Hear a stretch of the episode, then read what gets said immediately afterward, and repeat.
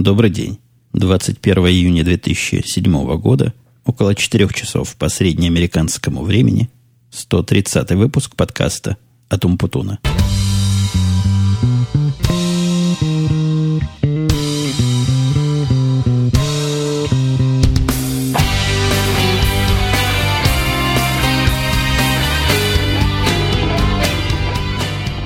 Потихонечку, помаленечку я начинаю откатывать назад и приближаться к своему стандартному дню к среде и к своему стандартному времени где-то не вечером, а скорее ближе к середине дня. Причины самые, что есть погодные, вызвали сегодняшний положительный сдвиг. Дело в том, что на улице тут теплота, просто жарынь, можно сказать, по-моему, 28 или 29 градусов Цельсия снаружи. И вызвало это массу всяких полезных вещей. Во-первых, семья моя умотала в бассейн – я рассказывал, у нас тут самый большой, по-моему, в штате или даже в Америке открытый бассейн. Ну, действительно, здоровая такая штука. На него люди ходят как на море на целый день, там загорают, купаются и всяческим образом развлекают себя.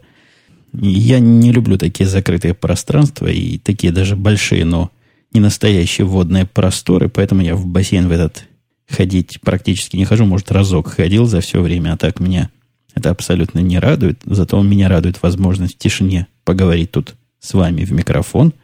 А вторая причина, видите, я в 3.40 сел записывать, а 3.40 это разгар рабочего дня, но, видимо, из-за вот такой прекрасной погоды повсюду, половина тех людей, с которыми, внешних людей, с которыми я должен был общаться, у меня было намечено целый ряд еще совещаний на сегодня, просто все с 3 до 6.30, по-моему, даже до 7 расписано. Как-то они все дружно, все свои совещания отменили – и устроили мне таким образом некую передышку. Вот эта передышка на руку. Не знаю, всем ли, но тем, кто подкаст этот слушает и спрашивал меня, почему же так долго нет, вот он я, никуда я не пропал.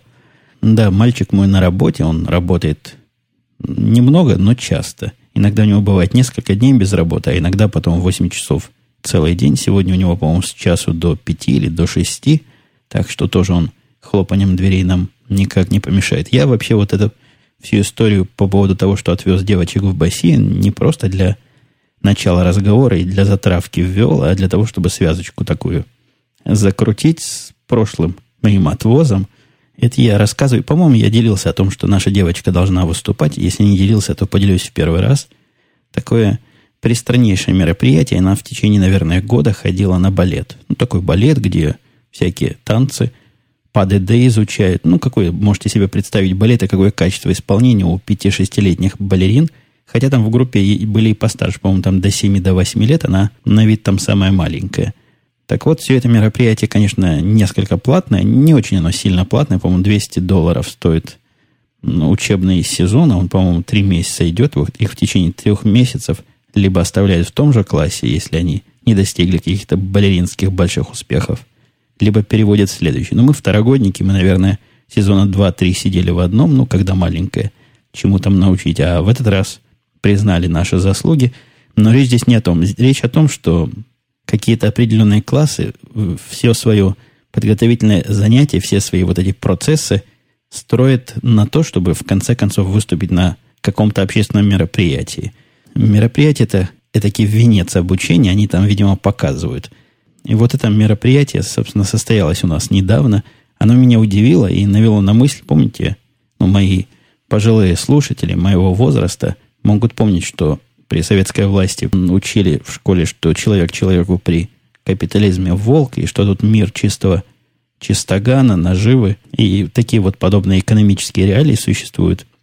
Но вообще надо сказать все, что касается различных кружков и различных мест, куда можно вводить детей, ситуация здесь, конечно, специфическая. То есть есть некоторые кружки и некоторые развлечения, которые стоят странно больших денег, вот там за урок каких-то 50 или 60 долларов, есть с другой стороны там целый сезон за 50 долларов. Не очень понятно, с чем это связано, видимо, какие-то разные источники финансирования. Но вот этот конкретный балет, он не из самых дешевых, несмотря на то, что 200 долларов за квартал мы заплатили. Там еще для того, чтобы принять участие в концерте, надо заплатить 60 долларов для того, чтобы купить себе костюм. А костюм там особо такой шикарный. Тоже, по-моему, долларов 50 стоит для этих сопливых балерин. И что самое смешное, что меня навело на весь этот разговор вход в это концертное помещение платный. Не то, что уж сильно платный, где-то 15 или 16 долларов с человека. Купить билет можно только по интернету, и тут же тебе его распечатывают. Жена даже задавалась вопросом, а не надо ли самой балерине билет покупать, но вроде сказали нет, участников пускают на мероприятие и так, вроде бы бесплатно, хотя мы уже однажды за участие в этом концерте фактически заплатили. Но оно, казалось бы, 18 долларов фигня дело, в общем. Цена вопроса невелика, посмотреть на ребенка, на своего. Но я когда привез их туда, это черти где вообще было туда, то, где выступление происходило, оно географически не очень далеко, наверное, километров 25 от нас, но ехать в какой-то такой бок, в который я никогда не ехал, и там буквально, наверное, миль в 10, может, в 15 от нашего городка начинается какое-то бескрайнее кукурузное поле. Вот огромное поле, едешь ты с поля с одной стороны, поле с другой стороны. Кукурузы сейчас еще нет, она низкая такая, но видно, что когда вырастет, можно там снимать «Дети кукурузы» или какой-нибудь подобный фильм ужасов. И вот в середине этого кукурузного поля стоит большая хай-скул, большая, наверное, даже больше нашей, в которой, как я рассказывал, до пяти тысяч учеников тусуются. И вот в этой школе есть какой-то шикарный концертный зал, говорят, я туда не ходил, я не смог выдержать бы всего этого дела. А дело это длинное, потому что зайти туда надо за полтора часа до начала представления всем родителям артистов. И выйти можно только, когда закончится первый акт, то есть где-то часа через три. Ну, не выдержал бы я столько, а жена снимала все это на камеру, что я потом с удовольствием и посмотрел. На камеру, кстати, тут тоже капитализм и человек человеку волк. На камеру – там внутри помещения во время концерта снимать было абсолютно запрещено, и ходили люди, следили, но зато в конце раздавали такие купоны, заполнив которые ты можешь, приложив к ним, конечно, чек, по-моему, еще долларов на 20, можешь получить запись профессиональную всего этого концерта. Тоже, конечно, кидалово мелкое. Мне весь концерт этот сто лет не нужен. Мне нужен там, возможно, 5-10-минутный танец, и вот из-за этого придется весь диск покупать. Хотя вот я видел генеральную репетицию там разрешали снимать, или, во всяком случае, не догадались запретить. Жена сняла. Очень припотешно они танцуют. Танцуют какие-то немецкие танцы, тирольские, по-моему, это называется, с такими смешными припевками. Но особенно в комплекте с балеринами, которые путаются и все время места свои пытаются найти, но становятся на чужие. Это, конечно, зрелище не для слабонервных. Так вот, я хотел сказать, что 20 долларов это ерунда, этих 18 или 17 – но приходили туда целыми семьями. Я видел, приехал такой грузовичок, в котором, наверное, человек 6 или 7, сколько там влазит, и все это были родственники, и все это были зрители. Жена там побывавшая говорит, что зал был полный абсолютно, даже галерка была вся заполнена. И очень благодатная публика была, встречали каждый номер аплодисментами, радостью. Ну и, видимо, принесли некоторую прибыль устроителям этого мероприятия. Кстати, по поводу самодеятельности, если уж начал эту тему немножко, тут тоже есть такое наблюдение из жизни. Сегодня у меня с бытовушных тем началось. Так вот, наблюдение в том, что в наши времена в Советском Союзе уровень самодеятельности всякой был зачастую весьма, весьма достойным. Вот тот театр, в который я ходил заниматься, театр юного зрителя, он вполне, наверное, профессионально выступал, и как-то не стыдно было этих детей показать. Там тренировали так, что мало не покажется – Примерно то же самое было и в многих других, не во всех, но во многих других более тематических кружках, куда я ходил в течение своего детства. Ходил я, бог знает, куда я ходил, куда я только не ходил. А вот в абсолютный контраст с этим совсем я столкнулся в Израиле, когда мальчик наш был еще маленький, мы его во всякие кружки пристраивали, чтобы как-то он развивался. Абсолютно все места, куда его устраивали, они были, пристраивали, наверное, они были по принципу, чем бы ребенок не развлекался, лишь бы не плакал и лишь бы радостно ему было. Ну вот если какой-нибудь кружок по радиотехнике, то они весь сезон паяют какую-то одну штуку без вообще никакого понимания, чем они занимаются, лишь бы штука была в конце какая-то бибикала, лампочками мигала или еще что-то делала. Ну, и объяснили на уровне вот этот жук, ну, микросхема, значит, переводя по-русски, припаиваете сюда, а этот жук припаиваете туда, и все будет работать. Вот такой уровень радиотехники им дали. И практически и во всех остальных, и в творческих местах, где поют, так они так поют, что, что глазам, конечно, больно, и ушам стыдно. Но наиболее продвинутые там, это вообще было круто. Я однажды ходил на концерт, где дети пели под фонограмму. То есть фонограмма не минус один была, а была настоящая фонограмма с профессиональными артистами, а дети стояли на сцене и делали вид, что они под это дело поют. Такая квинтэссенция развлечения без всякой ориентации на результат – Здесь же все в смысле самодеятельности всякой. И Кружков очень напоминает Советский Союз, то есть они пытаются достичь серьезного уровня и серьезно тренируются не только для того, чтобы детям получать удовольствие, но и для того, чтобы как-то это симпатично выглядело. И выглядит оно, конечно, симпатично, пожалуй, даже лучше, чем в Советском Союзе. То есть по уровню оно как-то как видно, что серьезно, но там у нас у всех и денег, и возможности не было покупать различные шикарные костюмы, приспособления, необходимые для более яркого и зрелищного результата. Здесь же все это есть, деньги, как бы оно стоит относительно небольшие, поэтому приятно-приятно на все на это посмотреть, даже в самых таких крайних случаях, когда танцуют пяти-шестилетние. Ну, вот переключаясь чуть-чуть в сторону рабочих тем, Вячеслав меня спрашивал, индеец, говорит он, это настоящий американский индеец или все-таки индиец? В вашем отделе, спрашивает Вячеслав, много ли приезжих из других стран, или эти индейцы-китайцы уже родились в США? Ну, для, это, конечно, новый слушатель, свеженький такой, раз у него вопрос про индейцев вскочил, потому что я какое-то количество выпусков назад, когда рассказывал о приеме индейца, делился о том, что он индеец без перьев, то есть, в самом деле, он, конечно, не индеец, а индеец, или, как меня поправляли, индус. Что-то я себя слушаю в микрофон в процессе разговора, то ли у меня слишком энергии много, я несусь как бешеный паровоз без тормозов, но я попытаюсь речь свою контролировать и не так чистить, не вываливать на вас вот то количество информации, максимальное за единицу времени, к чему меня призывают некоторые критики на Хабре. Итак, индеец он индиец, он индус. И по поводу того, родились они здесь или нет, я очень мало встречал у меня в программистском бизнесе, в нашем, каких-то таких явно сильно не местных, и которые родились бы здесь. То есть, если попадается индиец, то он индиец из Индии, хотя мог приехать оттуда лет 10 назад, вот как наш индус. Пожалуй, ни одного такого нестандартного человека, который родился бы в США, у меня нет. То есть, все, кто не местно выглядит, они в самом деле сильно не местные. По поводу индейца тоже такая забавность была. Знаете, у индейцев они такие черные, ну, разной степени черноты, но не негры, но темные такие. И, видимо, растительность у них хорошо растет везде. Но я не знаю, как везде. Везде я не проверял, но на лице бородой он зарастает просто на глазах. Вот я неделю не бывал на работе, пришел через неделю, у него уже борода такая, которая у меня, наверное, два месяца расти будет. Хотя я тоже не особо на эту проблему жалуюсь. Так вот, придя как-то в очередную неделю на работу, обнаружил индейца с совершенно котовскими усами. Котовскими не в смысле как у кота, а в смысле как у Котовского, известного деятеля гражданской войны. Такие закрученные вверх лихие усы. Вот шашку дать нашему индейцу, и, и все. И на коня, и вперед гонять каких-то там английских завоевателей. Я совершенно в шутку, у нас с ним, в принципе, отношения уже такие, что я могу и про усы его пошутить, и про прическу говорю, что за, говорю, срамота такая ходячая. Забавно выглядишь. Не смешно никак, я его не пытался обидеть, конечно, но усы-усы. Есть у человека бзикусы себе вырастить. Рассказал ему историю про Котовского, мы вместе посмеялись. Сегодня, не сегодня, вчера, когда я пришел на работу, обнаружил индейца без усов уже. Спросил, а что ж такое? Но он как-то так смущенно сказал, что ну тебе ж не понравилось. И там еще была пара человек, которые тоже мои усы не восприняли особо позитивно. Вот я их избрил.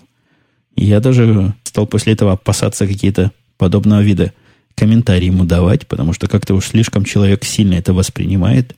Но мне бы кто про усы или там про прическу или еще про что-то сказал, я бы вряд ли на это так бы оперативно реагировал. А вот индейец, он, смотрите, какой конформист оказался.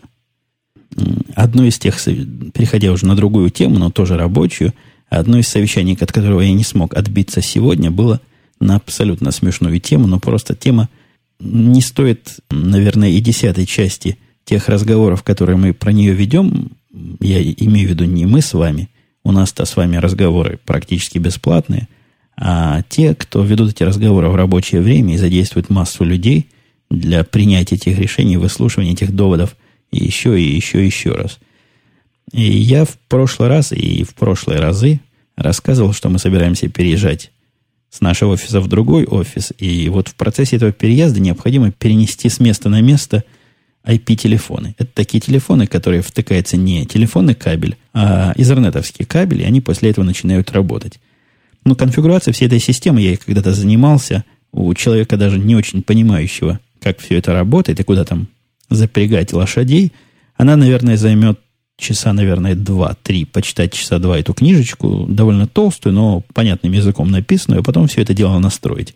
Переносится очень легко все это дело, подключается к обычной телефонной сети тоже одним движением левой задней ноги, и никаких сложностей у меня эта настройка всего этого хозяйства не вызвала. Да и хозяйство не очень дорогое, хотя, конечно, телефоны меня несколько удивили своей ценой заоблачной. Они, по-моему, долларов то ли 200, то ли 300 за штуку стоили, но вот такая цена была в то время, когда мы систему ставили.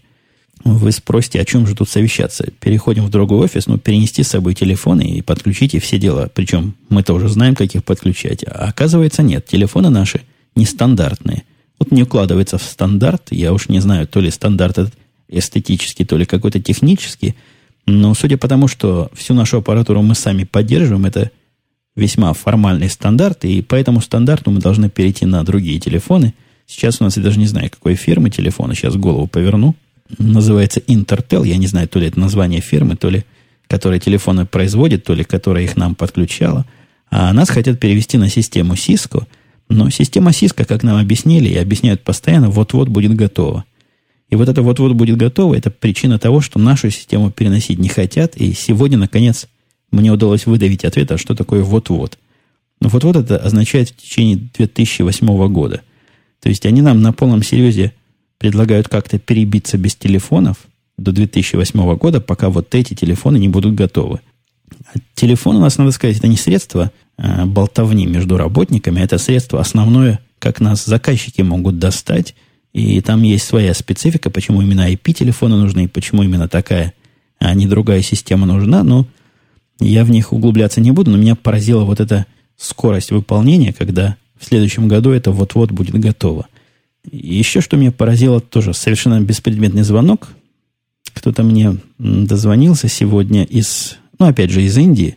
Там такая незамысловатая абсолютная история случилась. Деловский лаптоп, который я постоянно ругаю, который у меня, к сожалению, на работе огромное количество есть, потому что это стандартная конфигурация в нашей корпорации. Так вот, в них время от времени батарейки пропадают, и в этот раз пропала батарейка, померла просто, закоротила ее, даже с батарейкой он не включается. В одном из лаптопов, на которых у меня стоит, ну, один из таких тестируемых компьютеров, я его редко использую, но все равно надо надо починить, и поэтому я связался с нашим техническим саппортом, говорю, есть лаптоп D600, в нем батарейка сдохла. Мне казалось, этих данных вполне достаточно, но нет. После этого они перезвонили и спросили какой-то сервис-тег на прям такой серийный номер. На лаптопе самом написано, может быть, есть разные модификации этого D600. Я его отправил и стал себе спокойно ждать батарейки – но вообще дело не так просто. Оказалось, я как-то говорил где-то недели, наверное, несколько назад, когда жаловался на подобные темы, что с добавлением вот в эту всю цепочку поддержки индийских ребят, чья цель, судя по всему, добыть из заказчика максимальной информации и минимизировать как возможно работу тех, кто будет этот заказ выполнять, ну, либо отмазавшись от этого заказа, либо заставив заказчика самого сделать львиную часть работы – Позвонили мне сегодня тоже. Говорят они, я уже рассказывал, эти индейцы, индийские, то есть индусы индусские, которые в Индии сидят, сложно понять, просто сложно понять даже моему натренированному на иностранный язык слуху, что они говорят. Говорят с какой-то кашей во рту и оперируют терминами. Говорят, мы по поводу... Э, звонит мне кто-то, некто, по голосу даже не понять, мальчик или девочка, и сообщает, что он по поводу тикета номер такой-то, такой-то, и просит у меня подробности, вот так на ровном месте. Ну, пока я выдавил из него, о чем, собственно, там тикет, он мне сказал, что хочет узнать, сколько элементов в батарее мне надо. Представляете такой вопрос? Я заказываю батарейку для лаптопа, я понятия не имею, там элементы какие. Ну, в принципе, я имею, но если бы это был обычный офисный работник, который это делает, какие, собственно, элементы? Я тоже решил дурачком прикинуться, говорю, мне надо такая, чтобы была получше, подольше работала, не очень тяжелая, хорошая. Он говорит, тогда вам, видимо, 9-элементную батарейку надо. Вы согласны с этим? Я говорю, согласен. Он говорит, подтвердите еще раз вслух, что вы хотите 9-элементную батарейку. Я говорю, да, я хочу 9-элементную батарейку. Он говорит, извините, сэр, для этой модели 9-элементных батареек не бывает. Спрашивает, чего ты меня за раз голову морочил? Я говорю, сколько бывает? Он говорит, я не знаю, но вы назовите, какую вы следующую хотите. В конце концов, мы с ним так торговались, и вроде бы он согласился с тем, что 7-элементная бывает, И вроде бы он обещал мне проверить, как быстро можно ее заказать. Какой-то театр абсурда. Я не понимаю, к чему вот эти итерации были, зачем он меня их заставлял делать. То ли у них какое-то такое руководство к действию, чтобы заказчик все говорил, что может, либо какие-то другие непонятные мне причины. Но разговор получился немножко сюрреалистический. И в сторону сюрреализма это уже тоже тема, которую мои прошлые слушатели, прошлые проверенные слушатели знают. И я удивлялся тому, что взрослые люди, казалось бы, сидящие в нашем офисе, готовы ну, горло перегрызть это сильно сказать, но поскандалить так в сласть по поводу того, кто и где сидит, кто сидит возле правого окна, кто сидит после левого окна. И несмотря на то, что я с вами этой темой делился, как-то у меня из-за своей, видимо, несуразности подобные проблемы в голове не удерживается, я все время забываю, что для кого-то вот это место сидения принципиально важно, и нет ничего важнее. Так вот, когда я, придя из очередного осмотра нашего нового офиса и инспектирования, что там происходит, рассказал о том примерно, как идет процесс, мне буквально в три голоса одновременно спросили все сидящие в этой комнате в тот момент, а где мы будем сидеть и решен ли этот вопрос уже. Ой, чувствую, когда буду их туда перевозить, придется намучиться, рассаживая их всех там. Хотя в тех кубике, которые есть, там есть запасные, может, как-то каждый найдет для себя удобное место из-за того, что кубиков-то больше, чем людей. Но я уже опасаюсь и не то, что с ужасом, но с определенным напряжением жду этого тяжелого часа переезда. А следующий у меня совершенно нестандартный такой кусочек, микротемка, который, наверное, можно назвать в мире животных. Тут животными вообще прекрасно вокруг. То есть зайцы бегают на дорогах, разные бурундуки и барсуки ходят повсюду, и покоя от них никакого нет. Но у моей жены есть голубая мечта приманить различных птиц, чтобы они прилетали к нам питаться. Она время от времени покупает различные кормушки, устанавливает их всякими образами, покупает какой-то патентованный корм и ждет птиц, чтобы они прилетели. Зачем они, эти птицы, нужны, я не знаю. Ну, стояла кормушка, стояла, никого не трогала, а в какое-то время мы заметили, что еда из нее начала исчезать. Причем в таких количествах, что, видимо, стая птиц должна одновременно сесть на эту кормушку, чтобы съесть ее за какое-то разумное время. Кормушка довольно большая, а птицы, ну, так, на вид не такие уж и прожорливые. Но мы, в общем, тихо радовались том, что птицы прилетают, просто, видимо, в то время, когда мы их не видим и еду съедают. Оказалось, не птицы это ни разу, а совершенно ловкие гнусные белки. Белки, белок, я думаю, каждый видел такие типичные крысы, только – с длинными пушистыми хвостами. Так вот, они очень ловко по столбу, на котором эта кормушка прикреплена, залезают, и такие твари разумные разворачивают и таким образом, чтобы, видимо, друзьям помочь через забор прыгнуть. Там кормушка стоит немножко сбоку от забора. Так вот, первая белка залазит, я сам видел, как это происходит по палке, и толкает ногами эту кормушку в сторону забора, а остальные белки уже с забора на задних ногах дотягиваются до вожделенной еды – такое неожиданно разумное поведение. Я не ожидал, что у белок есть только мозга, и они вот такие действия совместные планировать умеют. Меня совершенно удивило. А еще удивили меня рыбы. Я про рыб мало чего знаю, особенно про аквариумных рыб. Знаю, что их кормить надо, воду менять надо, освещение, всякие такие технические подробности. У меня тут, я рассказывал, есть аквариум. Но где-то я читал, вот единственное, что я, мне казалось, знаю про рыб, о том, что память у них короткая, там то ли 30 секунд, то ли 40 секунд, и они ничего такого долговременного помнить никак не могут. Но то ли у меня рыбы какие-то неправильные в аквариуме, то ли данные мои устарели. Это не про всех рыб, правда. Вот это самая короткая память. Но у нас в аквариуме рыбы совершенно дрессированные. В том смысле, что когда я выхожу из комнаты, они смотрят через стекло в мою сторону никаких действий не предпринимают. Ко мне рыбы абсолютно холодно настроены, плавают и плавают, рыбина и рыбина. Но когда выходит моя жена из комнаты, которая их кормит, они радостно бросаются к стеклу. Я бы сам бы не поверил, если бы мне это рассказали, но абсолютно как собаки бросаются к стеклу, начинают там плавать, просить еду, жрать они готовы в любое время, только дай и, и будут есть. Как они ее узнают? По каким признакам? Ну вот, они за стеклом пронюхать они не могут. Увидеть из воды они вряд ли ее как-то могут. Какая-то загадка природы. Может, определенные радиоволны мы, люди, излучаем, а рыбы их как-то хватает. Ну, такая околонаучная фантастика, но совершенно, поверьте мне, медицинский факт. У нас в аквариуме абсолютно дрессированная рыба, которую узнают людей. Смотрю на время, пришло, наверное, время тронуть немножко вопросов. Мистер Зомби меня журит и удивляется с меня, говорит, у вас что, MacBook не Pro? Это выходит, вы себе отказываете в функционале, ехидно спрашивает мистер Зомби. Говорят, не Pro много чего не тянет. Ну, это никакая не новость, что у меня MacBook, а не MacBook Pro. Я многократно рассказывал, почему именно MacBook купил, потому что мне в машине была в то время причина очень серьезная курить сидя э, за водительским сиденьем, держа MacBook на коленях. Большой MacBook туда бы никак не влез, да и этот с трудом влезает, но как-то в притирочку буквально. Это, кстати, еще один из доводов про покупку большой машины. Там меня ниже кто-то спрашивал. А, вот нашел. Шелико спрашивал. Он говорит, что слушает подкаст 8 месяцев, очень нравится. Вы как-то давно упоминали о том, что хотите приобрести машину H4, насколько я помню. Эта тема затихла и перестала освещаться в подкасте. Передумали. Нет, я, во-первых, не H4 хотела, а H3. По-моему, H4 и не бывает. Но, во всяком случае, я о такой модели Хаммера не знаю.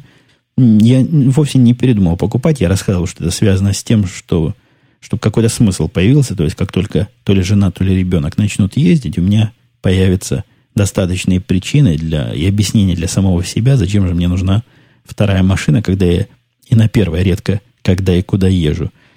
А вот по поводу чего именно я хочу, тут такой какой-то конфликт интересов у меня внутри меня возник. Когда я смотрю на H4, видно, что машинка, в общем, неплохая и недорогая, но вот не то. А то я чувствую, когда смотрю на H2. Но у нее проблема цены совершенно разительна. Она стоит чуть ли не в два или в три раза дороже, чем H4. Поэтому я между этими двумя раз, разрываюсь. Одну как бы хочется, но денег жалко. Вторую денег не жалко, но как бы не очень хочется. И вот на этом перепуте стою, не знаю, куда, куда ступить дальше.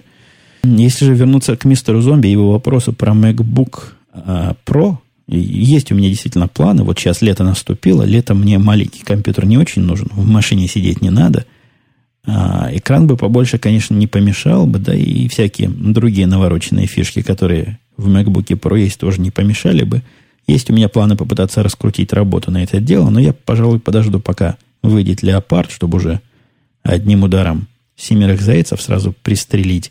Если не получится работу раскрутить, буду думать, как это сделать самому за свои собственные средства, потому что ну, что-то в последнее время есть у меня. Есть у меня сильное желание серебристый себе MacBook Pro завести. Слушатель Киев спрашивает, возможно ли существование в американской компании человека, который из принципа не ходит на вечеринки, обеды, рестораны с начальством. Ну, вот опять, вот опять те вопросы, за которые я всегда ругаюсь матерно и кричу во весь голос. Ну, откуда я знаю, существует ли в американских компаниях? Наверное, в каких-то не знаю, может в каких-то существует, может в каких-то нет. Я сильно сомневаюсь, что есть какие-то такие правила, писанные, не писанные. Писанных наверняка нет, не писанные не знаю. Но в тех компаниях, где я работал, это было мероприятие, ну, не то, что обязательно. Бывают такие вечеринки, бывают, на которые ходить обязательно. Это как часть работы. Иногда даже по такие вечеринки я даю часть рабочего дня, чтобы как-то это даже подчеркнуть. Человека, который из принципа не ходит на вечеринки – который является частью работы, я не понимаю. Он также из принципа может в некоторые дни не выходить на работу. Например, из принципа не хочет ходить на работу по пятницам. Вечеринка это не такое мероприятие, на котором надо отбыть от и до, как правило, а достаточно, если уж вы такой нелюбитель, показаться, засветиться и уйти. Хотя не являются у нас вечеринки уж чем-то таким серьезным и, и решающим, с одной стороны. Но с другой стороны, мы никакая не маркетинговая компания. Нам клиентов и всяких кастомеров, покупателей окучивать не надо. Может быть, с этим связано. Бог знает, что в тех многочисленных компаниях, которые живут при помощи окучивания покупателей происходит, я не знаю. Я слыхал там, что они часто устраивают вечеринки для клиентов. И на эти, эти вечеринки для них часть работы, поэтому, ну, наверное, на такие нельзя не ходить. А вот слушатель Диамант, я даже не уверен, слушатель ли он, потому что вопрос у него такой стоит, а могли бы вы свои подкасты параллельно и в тексте публиковать? Этот вопрос мне многократно задают, и просто он меня вызывает смех уже давно и сильно. Я всегда спрашиваю, а как вы себе это представляете? я после записи подкаста послушаю себя и в реальном времени как-то это законспектирую.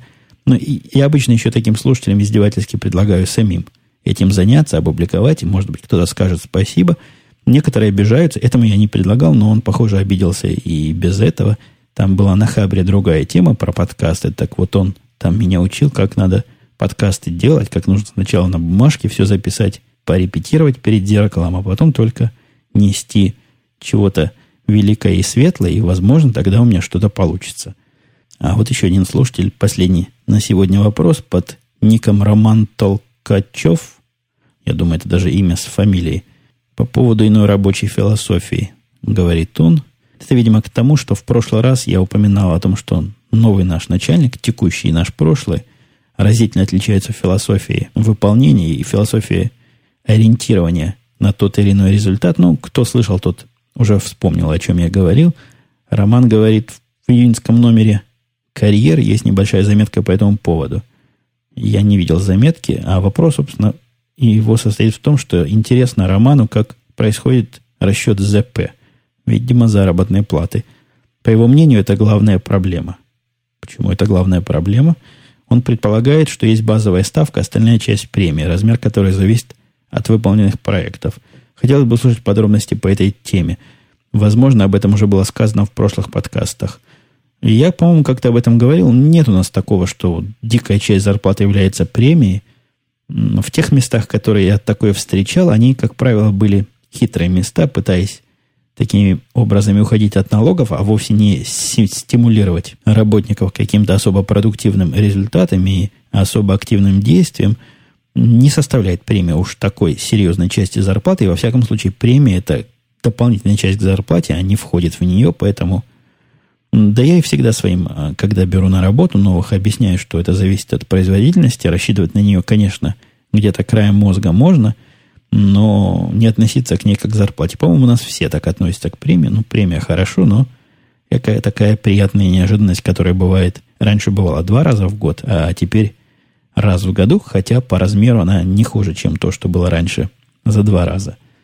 Поэтому я не вижу тут никакой проблемы с зарплатой. Ну, не такая, честно я вам скажу, не такая уж серьезная эта штука, из-за которой стоит вот так вот биться и пытаться достигать результатов любыми образами. Я хотя и сказал, что это последний комментарий, но действительно, я был почти прав. Я не вижу, кто это спрашивал. Были два немножко общих таких вопроса, которые мне задавали. Не помню кто. Вопросы примерно одинаковые. А не расскажешь ли ты нам про то или про это? Так вот, не расскажешь ли нам, у меня был по поводу Давно ты как-то не говорил про телевизор, меня спрашивали. Ну, чего про него говорить-то, про телевизор? Он показывает, нормально показывает. Как раз вчера я получил от Диша, провайдера моего спутникового, письмо, в котором они радостно сообщали, что Cinemax – это такой еще один пакет каналов, видимо, компания какая-то владеет этими каналами. Добавили HD в свой пакет, я сразу этот пакетик заказал. Добавился мне еще один HD-канал, и, по-моему, к нему вдобавок еще штук 5 или 6 других каналов. Пристраннейший, знаете ли, Cinemax оказался, я никогда раньше их не видел, они какие-то сильно сексуально озабоченные. Я их заказал часов 8, что, в общем, время детское, в том смысле, что дети еще смотрят телевизор, у них по двум каналам какая-то эротика шла, причем на одном канале, видимо, в виде художественного фильма какого-то, а на другом такой типичный, ну, не то что жестковатый, но такой покрепче, чем какой-нибудь Playboy Penthouse, и вот такое в 8 часов вечера такое показывать, я даже несколько удивился. Но HD-канал у них хороший, в, в очень хорошем качестве. Фильмы там показываются, к счастью, не такие, как по моим другим каналам, поэтому я этому приобретению всячески рад. А еще телевизионный такое замечательное нововведение я заметил на днях. Раньше такого не замечал, хотя не факт, что оно настолько уж ново, возможно, просто от меня в стороне было. Когда начинаются какие-то знаковые фильмы сезона, там, допустим, первый фильм сезона или премьера какого-то фильма, некоторые рекламодатели поступают, на мой взгляд, очень правильно, и поведение их заслуживает всяческой поддержки с моей стороны, и я думаю, со стороны других слушателей, они занимаются тем, что выкупают полностью рекламу к этому фильму. И в начале фильма дают совсем короткий ролик. Вот в этот раз, я не помню, чего я смотрел, но в начале города объявили, что фильм вы будете смотреть без рекламы. А шел он по одному из таких общественных каналов, то ли TNT, то ли ABC, где рекламы завались просто. Так вот, вначале Toyota сказала, мы будем без рекламы показывать. Показали свой коротенький ролик про какую-то новую свою машинку, секунд на 10-15, и после этого покатил фильм совершенно полный, без всякой рекламы. Вот так они выкупили для нашей с вами радости. Молодцы, молодцы, тойотовцы. Пожалуй, где-то темы моих разговоров близится к завершению к своему. И я еще хотел ну, вам дать знать, для тех, кому это интересно, результаты моего, так сказать, эпистолярного творчества, когда пишут руками, это эпистолярное творчество, ну, такого писабельного творчества, а не разговабельного. Я попытался еще одну заметочку написать, мне кажется, не особо успешно на Хабре, хотя там она набрала какое-то количество голосов достаточно для выхода на первую страницу. Написал я заметку около технически обзорного характера. Я описал Slingbox устройство. Я вам это рассказываю не для того, чтобы хвостануть в очередной раз, а для того, чтобы ответить на многие вопросы, вопросы многих по поводу устройства. Меня часто довольно спрашивают. Так вот, если интересно, бредите на Хабр, который habrahabr.ru, там поищите меня, а меня там найти по поиску Умпутун можно легко, и найдете этот самый обзорчик. Мне лень ссылку на него давать. И если захотите найти, найдете за 20 секунд. Ну вот, пожалуй, сегодняшний чересчур, по-моему, активный и напористый выпуск я подводить к концу буду. Мы в следующий раз услышимся на следующей неделе непременно, как всегда.